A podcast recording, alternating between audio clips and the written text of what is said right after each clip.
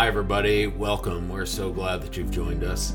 Uh, this podcast is set up as a resource and made available as part of our series and word for the year at Mill City Church. We are uh, leaning into practice. Uh, practice because uh, Jesus ends his Sermon on the Mount, his Kingdom Manifesto, talking about wise and foolish disciples, and the one difference between them being those who hear his teachings, both of them hear his teachings, hear the words of Jesus. One puts them into practice and the other doesn't.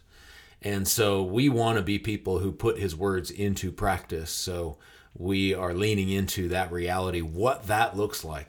Uh, if we could hear it, do it just in a thought because we wanted to, then I think we would all be pretty uh, amazing and uh, not be bumping into some of the things of our own hearts and our lives and bumps in interactions. And so uh, we're talking through what that looks like. And for each series or each practice that we're talking through, um, we will provide a podcast. So uh, this is episode one, and excited about where we're going today. We just finished the first few weeks of um, the foundational series of practice before we jump into each unique practice. And so uh, I'm joined today by my dear friend uh, Hud McWilliams, Dr. Hud McWilliams, and uh, we're just going to have a conversation about uh, practice and what it looks like and how we do it and some of the nuances and difficulties and things that uh, either we've learned working with people or um, in all the different ways. So I, would love to take a moment and introduce you, Hud, and you can add anything that I might forget. First of all, uh, you've been married to your uh, lovely wife, Nancy, for uh, just now over 57 years. And right. so congratulations on that. Um, that is amazing. And but you throughout your uh, history or throughout your life have been a professor, you've been a pastor, uh, you've been a counselor. Uh, even now, you're you kind of all all of those things, and a pastor to pastors, and really helping people live into calling and ultimately into the way of Jesus. And so, uh, creeping up on 80 and uh, i love your vibrance uh, the ways in which you've explored and leaned into these things. You're a gift to me and jossie and uh, a gift to our house and i'm grateful for wow. you and a gift to the body of christ. So thanks for taking time to be with us and be a part of this conversation. Yeah we're grateful to be here and it's uh, just one thing you said that i'd like to kind of yeah. emphasize since I started really being married and a profession, uh, one single theme has predominated, and that's what does it take to continue to grow throughout your lifetime? So, the core of what we're going to talk about, from my point of view, is that particular theme. Right, growth. How, because we want to be growing, we're all in different parts of the spectrum, and maybe we'll we'll start there. I'll even say this I you said one time I thought that as I got as we were married longer it would be easier but it's not. Well and I, am I'm, I'm presently surprised that uh, theologically even I have more questions than I used to have. And I thought it would be just the other way around. I thought I would be kind of sliding down the slope instead of still climbing in it. But I'm wildly grateful that I'm that there's more to learn and it's not there's not an ending point, and it's you're you're continually drawn into more of the mystery and more of the delight of the complexity of creation and the beauty of creation as a result. Because I think we miss that most of the time. We we work toward a degree, or we work toward some retirement, or we work toward, toward some end, rather than opening it up to wow, there's more here, and that's the surprise about marriage. Hmm. Yeah, what you, what you said something to me one time. You said he said it hasn't. I love her more, but it hasn't gotten easier. That's right. That's right. It's it's actually more of a challenge because I know more, a little bit more, and thus comes more responsibility. And how equipped am I? How practiced am I, if you will, mm-hmm. in applying what I think I know to doing this impossible goal that God gives me to love my wife? When will I have accomplished that? So I, I just keep thinking, it should be easier, but it just doesn't get easier. It gets more challenging. And I think that's a good thing. I think that's what stretches you and keeps you alive. And yeah, surprises you and stretches you and uh, yeah, challenges you, and that's what grows you, and that's what satisfies you ultimately. So to, to you know even apply that same idea in terms of loving your wife more or loving your kids more or all those things. I mean, to translate that into the larger conversation, we're talking about how do we not just love Jesus more, but actually become more like him, and which requires, I suppose, some people in relationships that get a little uh, kind of just complacent and laissez-faire, like we've been married for a long time, so we're good, or. Uh, uh and so, you know, I think we can do the same thing with with Jesus. So you there's bet. this this growth like a, would you say there's a growth mindset that's like part of this? How would you describe? Yeah i think it's a it's a, like a hurdle you have to get over somehow. And uh, and in hurdling this is interesting in hurdling you can actually knock the hurdle down and it's legal right? So it's not a matter of there's one way to do this but the hurdle is still there. the hurdle is an obstacle of some kind.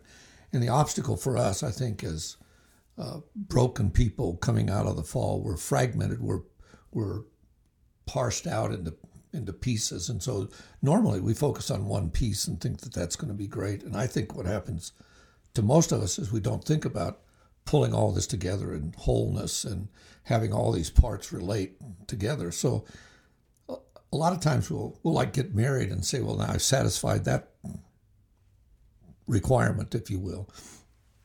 But it's just that's the beginning. That should be the launching pad. But a lot of times, the wedding is the ending for a lot of people. Mm. You know, I've achieved this, I've accomplished this. Now I'll do my job. Then we'll have kids, you know, and then we'll go on vacations or whatever our goals are. But we don't think about integrating all those pieces, which makes it more complicated, more challenging, more demanding. And yet, that's where your strength comes from applying the same principles in all those arenas uh, gives you gives you access, I think, to wholeness. Where uh, for a long time I was so focused on work that my relationships I just assumed they would be there, and didn't I didn't put any effort into them outside of demanded effort from say a conflict or something. So now I would say I would like to put effort into them by design rather than by default. So I don't have to based on conflict. I get to based on desire. Mm. So the goal, the goal is integration. That's right. Right. The the teachings of Jesus and the practice of them is so your words match up with your way. That's right. Um, which which is a lifelong process. It's called congruence, I think, you know, that, that they match, right? Yeah. And I think so often we can say, well, this is the, to me, this is the hard part of talking about practice. Uh, it's obvious we need to do that. I was reading, kind of in thinking about us having this conversation. I was reading whoever wrote Hebrews, talking about in chapter five, he talks about you should be mature. You should be eating meat now, but you're not. You're still drinking milk, and so you need to grow up. And then he has this interesting little phrase at the very end of chapter five, and he says, The way you're going to grow up is through practice and training in God's word so that you uh, can discern general good from general evil. And I think a lot of times we have a difficult time ascertaining general good from general evil. And it's because we don't train and practice. And so he actually uses those two words together. And practice is what you've chosen as the word for the year, but training is this like a coach or what we're kind of doing here. We're hopefully going to offer some training opportunities for people. This is what it might look like for you. This is something we might say today might apply to somebody and wherever they are in their journey hopefully give them an idea, give them a handle, give them a. Mm-hmm. And to me, that's what the practices do. They give you a, a, a vehicle, a window into, oh, I can do this, not because it's a practice, but because there's a bigger picture I want to accomplish, and that's the so I can discern general good from general evil. Right, and and then to take it a step further, the the goal isn't just doing it to do it. Exterior performance. Absolutely. Um, it's not like here's the words of Jesus after Jesus talks in the Sermon on, on, the Mount about our hearts. You know, it's not just about you not murdering somebody, it's about anger being in your heart. So Jesus isn't ending his sermon by saying, just do these things well on the outside so people think well of you. So there is this like, do exterior things to impact interior things. So, um, what does that look like? And, you know, in 80 years of life and 80 years of teaching and walking alongside people how does what are some of the pitfalls what is the um, you know I, I hear i hear anything from legalism to god will do it you know it's a it's a hard issue so so let god be be the one to transform it's a it's this to me is the core or the seminal piece should be the seminal piece of our conversation. Uh, practice is necessary, but if it's unattached from the heart or from your interior world or from however you want to say that, your will and your soul and your spirit, uh, there's going to be some kind of a breakdown. And I often think we try to work it backwards a lot of times. Like if I practice enough, it will somehow change the inside. And I honestly don't think that's, I'm not sure that's possible. I think the inside is what God's interested in us starting with. So maybe this this framework would be just a little bit helpful. Uh, I think the church I grew up in was wildly satisfied by behavioral change. Stop swearing, stop drinking, stop sexing, stop doing whatever's awful. And if you stop watching pornography or if you stop something, then we all cheer. Mm-hmm. You're no longer you know, you're no longer a victim of that, so to speak. But you can be a dry drunk, or you can be mm. you can be just as lustful inside, and that's what Jesus is getting at, I think, in the Sermon on the Mount. So maybe a way to try to think about this is what would anchor my interior world? And I was I was thinking the only motivation that I think Scripture gives us is grace.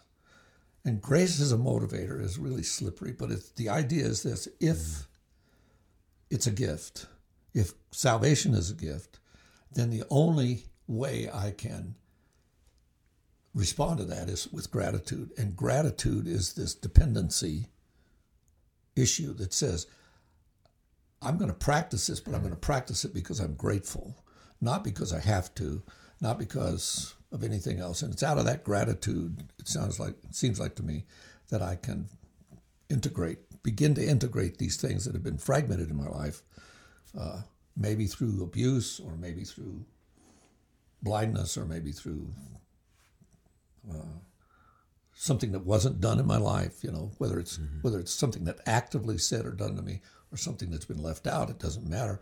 I still have to come back to the inside and say, can I be grateful?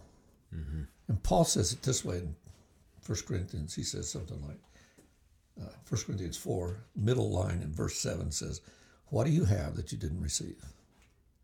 And it's a mm-hmm. rhetorical question that says, Everything. Your next breath is purely out of your control. So, what's your response to it? Well, it ought to be gratitude. And so, somehow, gratitude lies at the base of this if freedom is going to be the product. So you, you used a phrase I really love, and I'd love for us to like really gr- grasp a hold of and and live into, and that is like grace as a motivator. Like what a a great phrase. Like like not performance as a motivator, not I'm going to be the disciplined person as a motivator. Um, so talk about what uh, maybe are other possible motivators? And then also what how do you how do you i hear gratitude as a way to make sure that that happens. Can you just talk a little bit more unpack sure, that? Sure sure. i think this is the interior work that people don't like to do. Let me see if i can in a short period of time give an example of this. I i've been in a position where i've had to evaluate say pastors or missionaries on the field and i find i i found for a while that a bunch of missionaries were not doing the work that they were supposed to be doing. Lots of reasons. Some individual, some corporate, some structural, etc. But it didn't it didn't really matter. I wanted to address the fact that they weren't uh, being productive, and I want to be careful even with that word because that's once again you can be productive for the wrong reasons, right? Mm-hmm. So this is how you rearrange this order, and I think uh, what I found was you would look into this person's life and you would say, "Here's some feedback." And unless a person's asking for it, most people resist that. There's some kind of defense. They push back against it. And what I found was they then they wanted it, the, the ones that wanted to stay on the field would say, "What do we need to do?" Mm. So listen to the language. They, "What do we need to do to stay on the field?" And it's not. I wasn't looking for them to do something. I was looking for them to be different, knowing that the product of being different will be doing different. Mm. But if all they, if the only hurdle they want to jump over is the doing, then we're stuck. So back to motivation. Mm-hmm. What motivates them ultimately? Well, if it's not the love of Christ that constrains us, I think, is, mm. or motivates us, as Paul says, if that's not the driver, then then something's lost in that connection between what goes on on the energy side inside of us and what we try to activate out here on the outside. Well, both are necessary.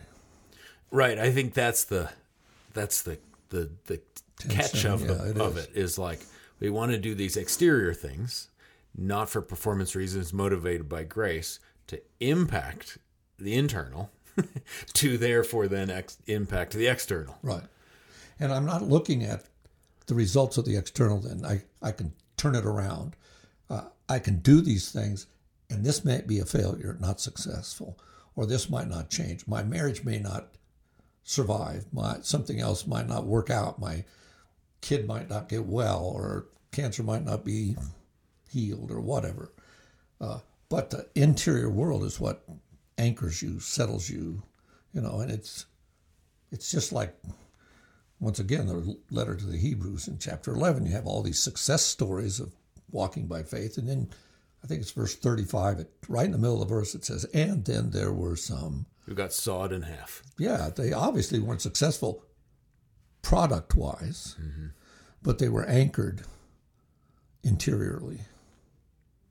Right. How's that for a rant? Yeah, it's great. it's great. I mean, I think the what I love about uh, this and what is so necessary about this is that it's not do this, get this. There you go. That it's not a formula. Formula. Yeah. And so we have to lean into the the nuance, the uniquenesses of our individual personalities, contexts, histories, proclivities, right?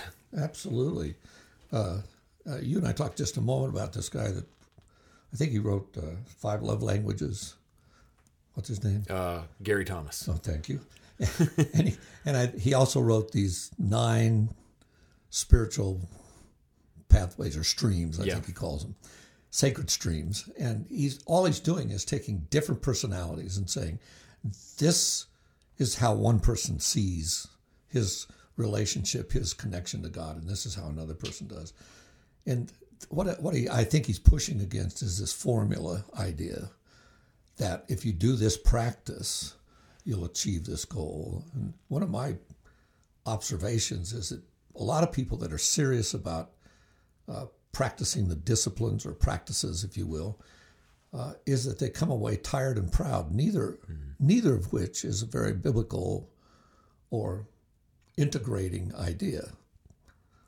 I, I pray every day and now I'm tired, you know, or I'm addicted to prayer even, or whatever practice it is, and it's backwards once again. So keeping the order matters. It seems like to me, but it doesn't absolve you from having to do the work. So Right, such a ten- so it it's is. living in attention. Yeah. It's paradoxical almost. Paradoxical, and maybe being a bit um, aware of the dynamics that you you know you just mentioned. The aw- awareness of this could turn into performance or legalism, or you know, I'm going to read my Bible a lot, but knowledge can puff up, so I could I'm susceptible to pride or uh, self righteousness by doing this so consistently or something like that. For example, I I was uh, I grew up in a pretty fundamental fundamental church, and uh, when somebody said, "Well, I my spiritual life is activated by being outside, and I feel closer to God in nature," well, Thomas talks about some for some people being in nature really matters, and so I always thought that was a cop out. Mm. But what he what he did was he corrected that and he said for some people that really is a good place. So I took a walk outside yesterday and of course it was freezing, 15 degrees or wherever, whatever. But being outside was so soul feeding and satisfying, and I thought it's not the form again. It's but so it matches different personalities, and God's there to meet us. So the thing for you that was bumping originally because of your more fundamentalist legalistic mm-hmm. type of background was like reading your bible's more spiritual exactly is that exactly or go to church or make make sure you're at the prayer meeting or yeah whatever external requirement i could place and i thought well if people are just outside that doesn't how could that possibly count and i'm at the point where i would say everything counts right i think the thing that i've uh, you know i remember the uh, Richard Foster's book coming out. You know, it's been 45, yeah, 40 years sure now has. since it came out. The long list and and you know very familiar with and and not to dismiss or diminish reading scripture and prayer and fasting and what seems like those are the the main ones that maybe come to our minds. But I remember reading the uh, chapter on celebration as a as a discipline. And I like I like that one.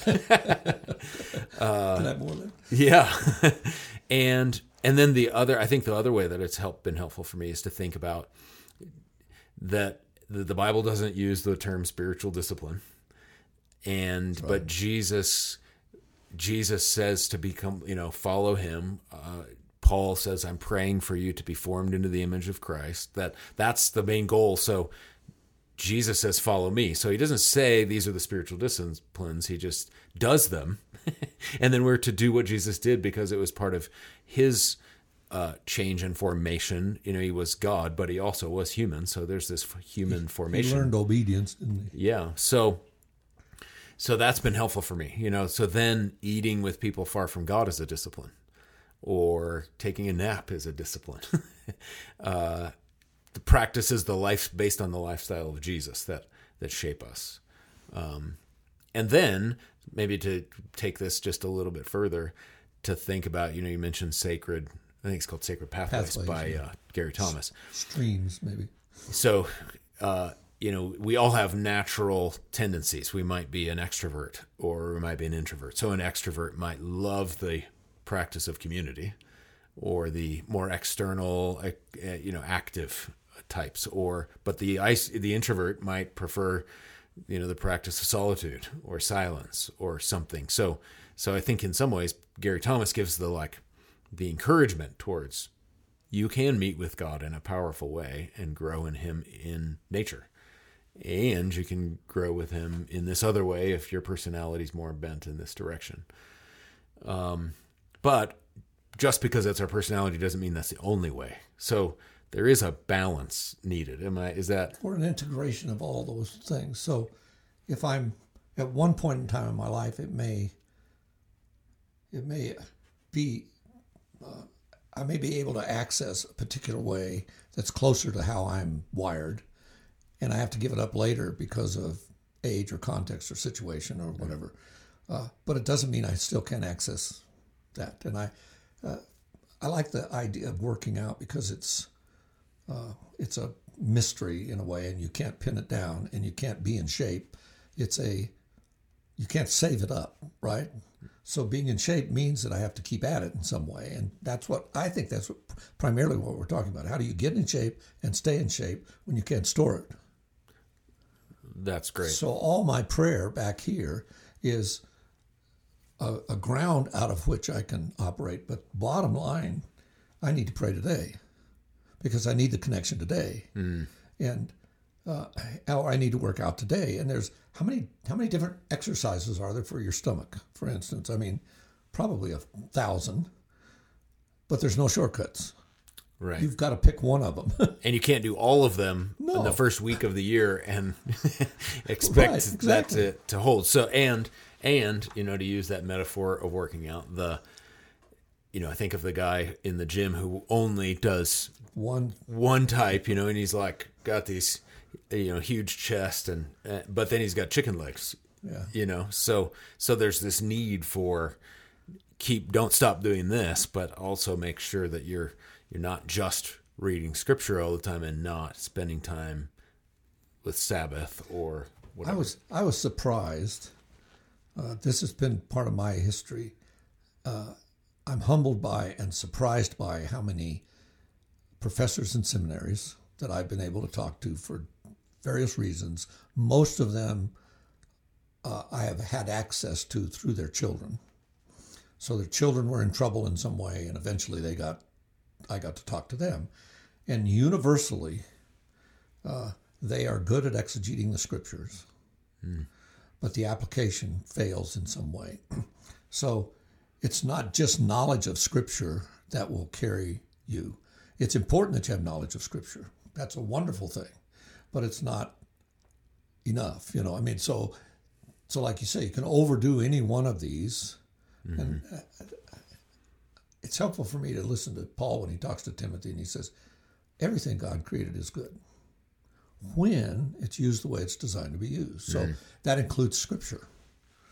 Uh, it's it's designed to be good, but it can be perverted as well. So all the cults, almost all the cults, have some rootedness in scripture.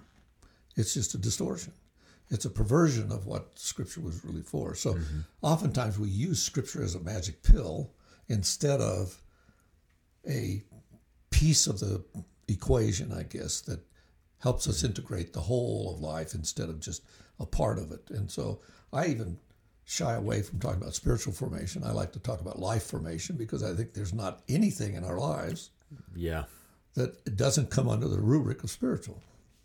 Yeah, it's the the phrase that we've used, which I um, stole from Pete Scazzero about, um, you know, spiritual maturity and emotional health are inseparable. They go together. You know, we we know the person that can pray the paint off the walls, but but is angry and mean. Right, or treats his kids poorly, or Right. So they don't need to pray more. They need to keep praying, but they also need to integrate some other things um, in order to become a person of love. Ephesians 4, probably my kind of an anchor verse for me in terms of what I've tried to think about in terms of ministry for me has been where Paul says, speak the truth in love. So he says, you're to speak the truth and then you're, you're to modify it. The way you speak it is in, in a loving way. And, and in that passage, he modifies it a few more times. You can't lie and you can't say unwholesome things and you say things that edify and build people up and appropriate for the need of the moment and give grace. So he's talking about how you speak the truth. But then the next line is thereby grow up. Hmm. And the and the one that I think we're talking about right now is in all aspects. So name one aspect that doesn't come under that. Hmm. I mean financially, morally, socially, familially, culturally, politically, you know, it doesn't matter. Uh, all of those things have to be attended to. Well, that's doesn't seem like a formula. It seems like, oh my gosh, you know, when this comes up, I need to learn how to respond to it in a disciplined way, if you will, or a contained way, or a ordered way, so that integration really is occurring. So I really am healing, being whole and healthy, kind of off of Scazzero's phrase, if nothing else. Right. So just tease this out just a little bit more. So we've talked a little bit about like personality and like uh, feel free to lean into what is more your natural bent and be aware of area other areas that may need may need take more work if you will or effort may not be as natural but are necessary to not just balance things out like you have to do one as much as you do the other but i also think of times in life when things some things get dry you know it's like okay i am now going through the motions which I don't need to necessarily feel like it all the time. So there is something about just consistency and rhythm. but um, I like the I like the thought of drawing out of a different well, but that's accessing the same water table. So so I might find like something to have a well to have dried up a bit and not just to keep going into that well go to a different way to to engage the grace and the mercy and the power of, and the presence of God to impact my heart in order to become who Jesus wants me to become. So, can you talk about that? Maybe talk about any. Um, am I, is that right? I guess it was well, I don't first. know if that's right or wrong. I think uh, one thing that really impacted me a number of years ago, and I still muse on it and churn around around it, is how complicated creation is, and how we are so desperate to make it simpler. So I think we get stuck sometimes uh, when we are trying to simplify something that's really pretty dense and complex and layered and dimensional. And one person said, you know, God functions in all 13 dimensions that we've been able to identify, and we have trouble functioning in one or 2 mm-hmm. You know, in fact, we have to put glasses on to go to a 3D movie. You know, so so three dimensions is pretty hard for us, but you get 12 dimensions. None of us can keep up with that. Well, I, I to me, that's a that's a draw to to realize that the goodness of God is is not playing a game with me.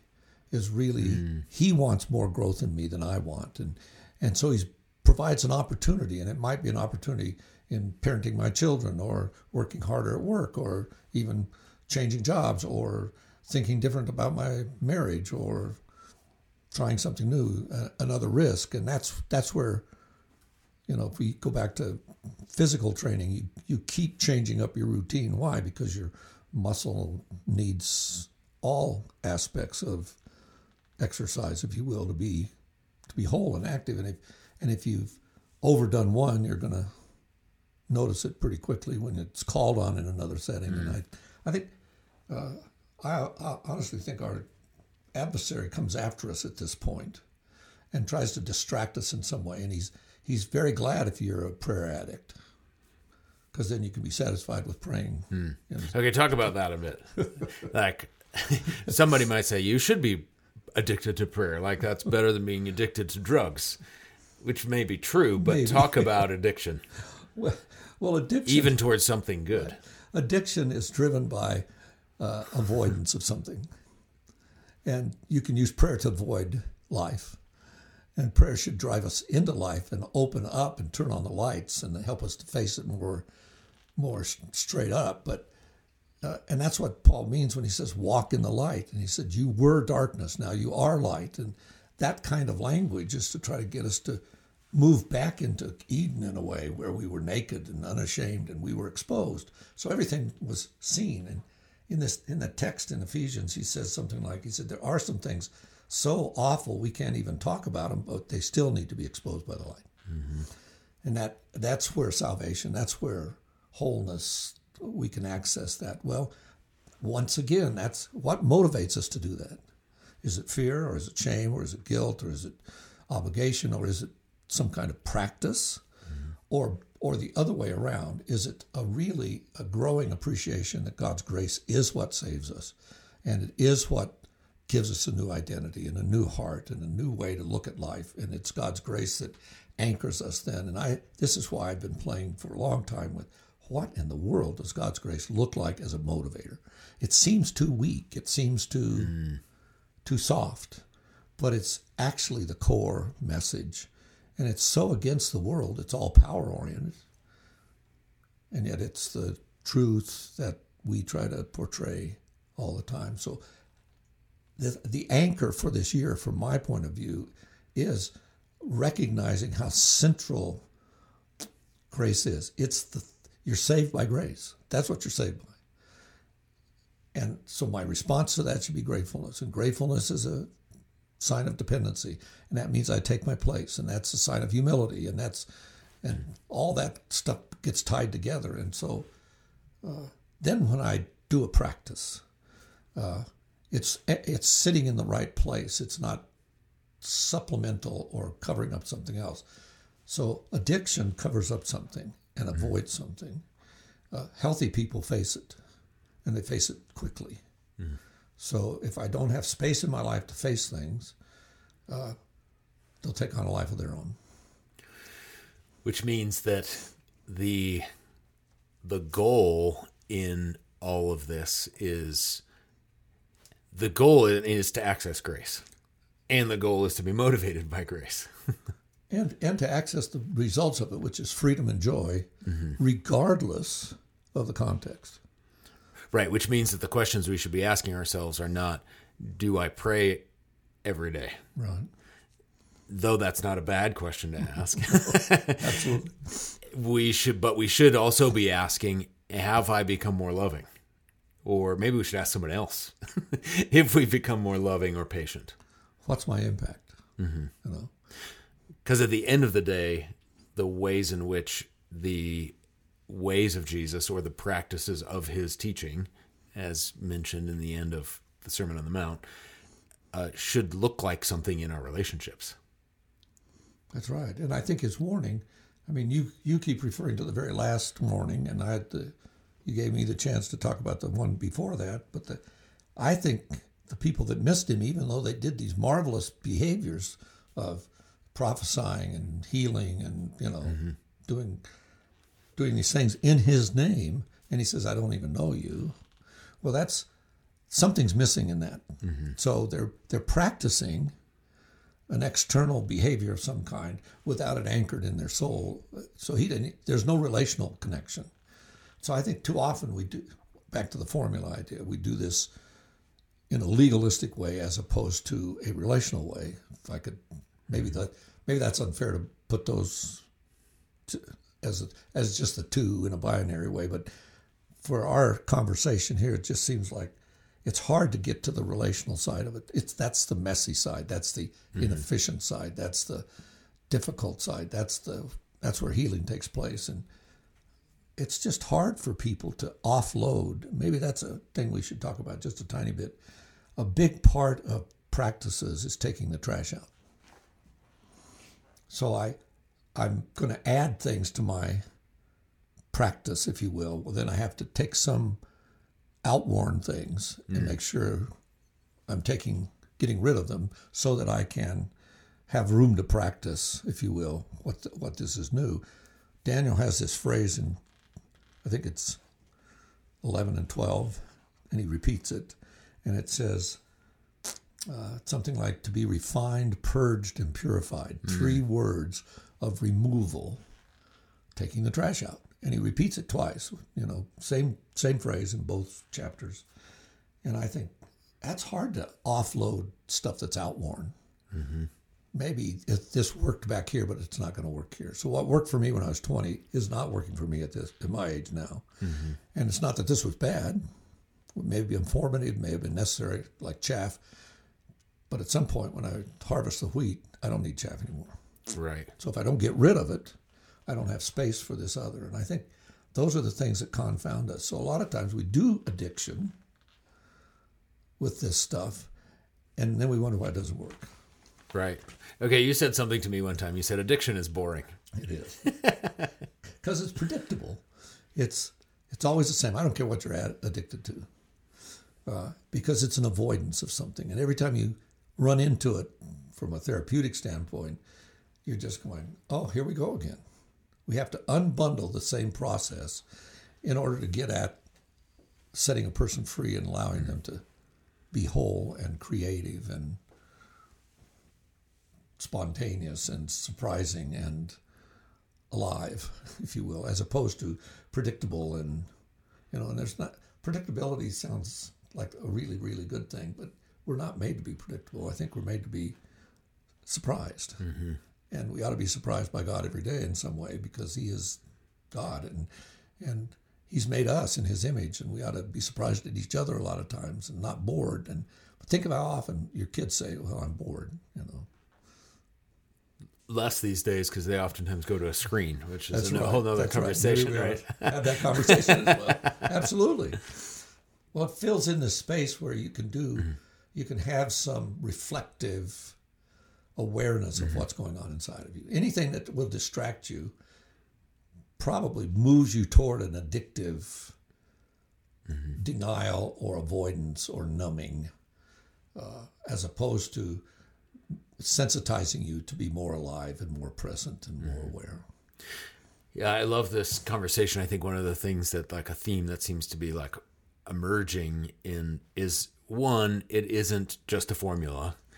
Uh, there is effort, and Dallas Willard says it's um, grace is not opposed to Hard work. yeah effort. It's opposed to earning. That's you know right. that somehow if we do this, we have, we will earn greater spiritual points or God's love or favor or grace. Um, so there isn't a formula to it, and yet it also is this like fluid process. You know, requires effort, but also this like be you got to pay attention, pay attention to the where you're at and what like what you said what worked at 20 doesn't work at 60 or 80 or or maybe even 25 right Sure. um so so there's this which which requires relational like not just relational like god what do you want me to do now but also a relationship with yourself Oh man, uh, I think one of the things we don't talk about enough, and when I when I bring this up, usually I get pushback.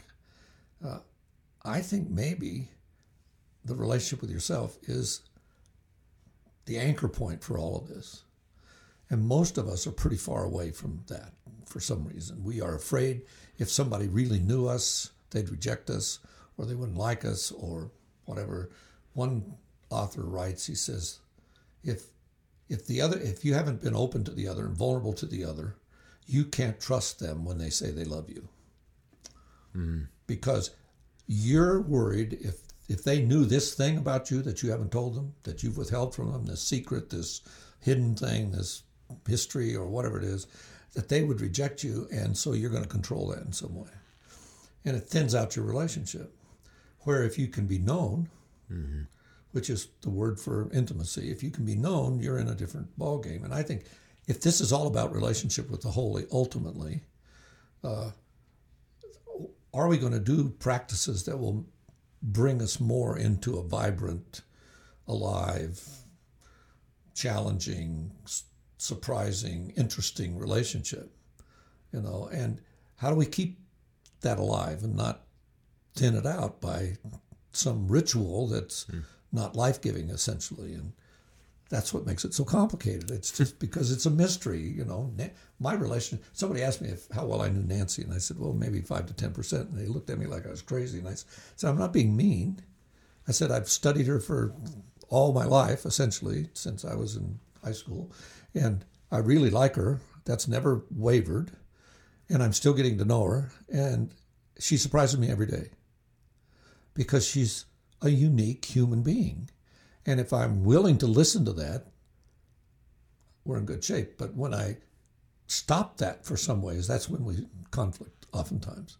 Because I, I don't want her to change. I don't want her to be hard to handle or I don't want to be, you know, that sounds awful. But the but the rule about relationship is I can only t- take care of this relationship with me because that's all I have to offer, which is back to what you just said a minute ago. Our relationship with ourselves is probably the key element in all this conversation. which is which is both.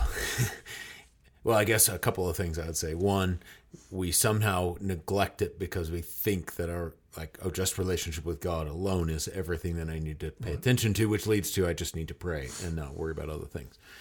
But you know jesus of course says love the lord your god with all your heart soul mind and strength but then love your neighbor as yourself. So here in the greatest commandment there's three relationships god self and others That's right. but it's also maybe the hardest one I think it is. Uh, what what fell? for relationships: our relationship with creation, with other people, with God, and with ourselves. And the one that's hardly ever taught on is the relationship with ourselves. And there's a guy named Bernard Clairvaux. He was, I call him Bernie. he, he was some monk a long time ago, Yeah. but he writes this thing called uh, Four Degrees of Love.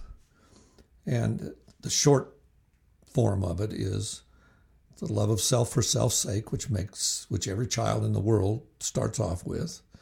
And when you morph out of that, you're going to love God for self's sake. And that makes God an instrument. So we've been going through 21 days of prayer. a lot of times our prayers are instrumental. We want God to be an instrument to, you know, we put our prayer in, it's like a coin op machine. I get my answer back. And there's nothing necessarily wrong with that, except that that's not much of a relationship. That's a mechanical, user friendly relationship. And then Clairvaux goes on and he says, You need to love God for God's sake. And when I first read this, I thought, man, that's it. How can it get any mm. more spiritual? Talking about spiritual formation. If I love God for God's sake, that's it. But he says, no, the fourth level is the love of self for God's sake. Because this is all you have to give to him. This is all I have to work with with my kids or with my wife or in this conversation. I don't have anything else but me. And so it healing this relationship, integrating this relationship, uh, accepting the resources that help me become whole uh, and healed is powerful stuff because then I'm I'm anchored. I I know where my identity comes from. It doesn't come from performance. It comes from a pure gift. That's what grace is. You know, mm-hmm. it's by grace that I've made you a new creature in Christ, and so that piece of the puzzle seems to me to be the harsh one for us to embrace. Which requires humility. Absolutely, or you won't receive it. Right, humility to receive. Mm-hmm and then walk in it. Um, and one last one last idea that we'll kind of land on, and then we'll land the plane here. Um, okay. And that is so if humility is and what you just described, I love that list from um, Bernie. the uh, the there that we have to be aware.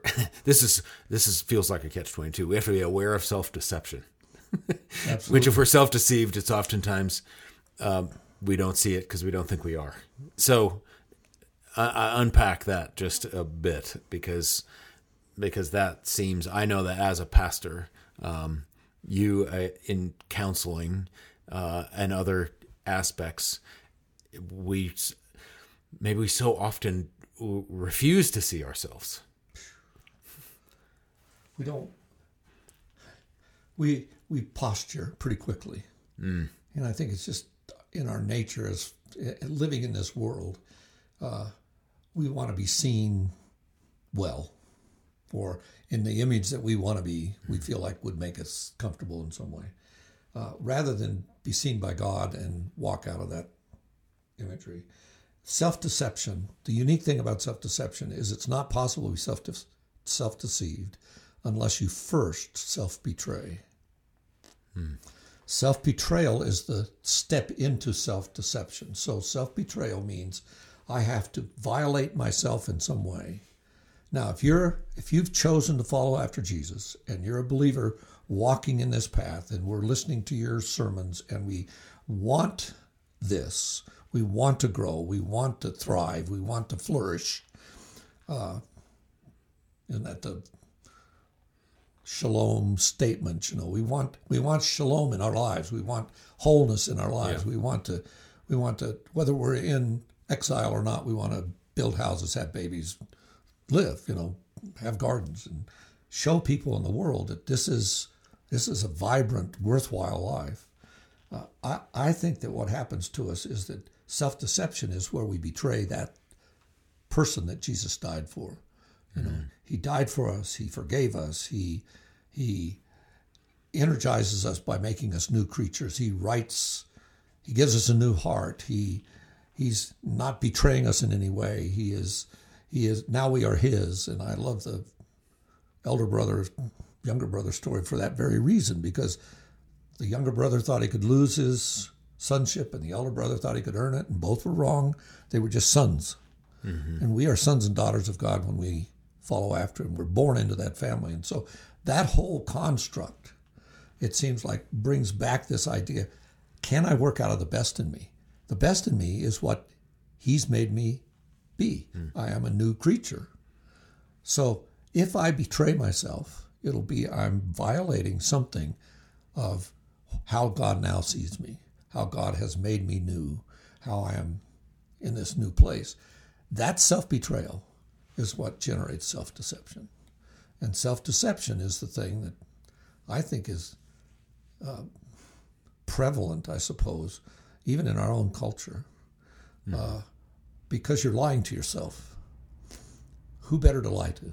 Mm-hmm. I mean, we might call it rationalizing or justifying or you know those kind of terms and and those are pathological terms actually uh, that's what that's what you look for in pathology people that justify all the time you, if you're a whole person and you belong to god you don't need to justify you need to be whole and mm-hmm. and take feedback and get input and so humility opposite of self-deception is taking your place you know mm-hmm. saying I, I no longer have to posture I no longer have to be a certain way.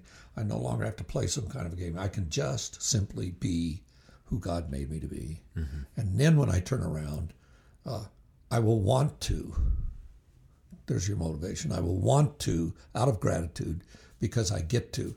And my family doesn't like this, but we say, well, I have to go to go into town today, or I have to do this, or I have to do that. And I think, no, no, we get to. Right. And that shift is that that orients you back to grace again. I get to. This is a privilege. I'm not obligated. Freedom. Right. No shame. I'm not motivated by guilt now. I just get to. I get mm-hmm. to I get to love my wife. Yeah. As hard as it is, I get to be a steward of this. Maybe I have a friend whose wife just died and he stayed with her for the last couple of years and it was really difficult and he got to do that. Mm.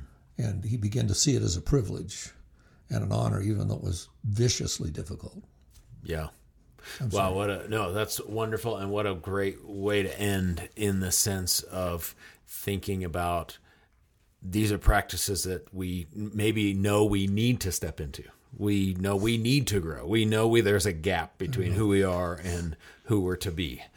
And yet to not say, well, I guess I have to do this, but to be able to come to the place of humility, I need this, and because of what's offered and available, I get to. I get to. That's and right. and it's not just a, I get to because I have to be disciplined to go work out at the gym, but I get to in the midst of that meet with God. I get to stand in the river of grace and and let it impact me. I get to I get to fast, even though I don't like being hungry. I get to experience the goodness and grace and sustaining power of God in a new way. I, I get to. And He gives us gifts, doesn't He? Yeah. So, man, if that can can sink into and land in our souls as we lean into this year and into each practice. Wow, I get to do that. That's right. And and look what God does as a result of it, not because I've demanded it or earned it, but because He's just a good and giving God that loves us more than we can imagine. Yeah, you you'd spend a lifetime trying to embrace that. I think. Yes. uh, thank you, Hud. Oh gosh, um, thank you. So grateful for your your the gift of who you are, not just for this time, but in our house and um, know, personally, and and so thank you so much. Um, just for a kind of idea for everybody, what we'll be doing is uh, after our next practice, we'll do something like this again. Um, it'll be different people, but but the idea of like processing through it, getting through the nuances. You know, That's there's right. so much more nuance, and you used the word mystery to what it means to follow Jesus, what it means to be transformed into the likeness of Jesus talking about motivations, not just actions, uh, all of that. So thanks for highlighting some really beautiful things and letting your life speak in thanks such great ways. Yeah, it's pure joy. Will you take a moment and just pray for us? Pray for anybody who's maybe listened, watched, and uh, that, that we might land in that reality. Great, Father, I am well, just actually wildly grateful uh, for your grace that is sufficient I think when you told Paul, My grace is sufficient for you. You don't need to keep asking for it. I've given it to you. It's enough. Access it, uh, operate out of it, uh, embrace it, uh, live it fully. And Paul did. And his life was rough and difficult and challenging and painful and full of suffering and a lot of things that we want to avoid. Uh, but it wasn't the only model.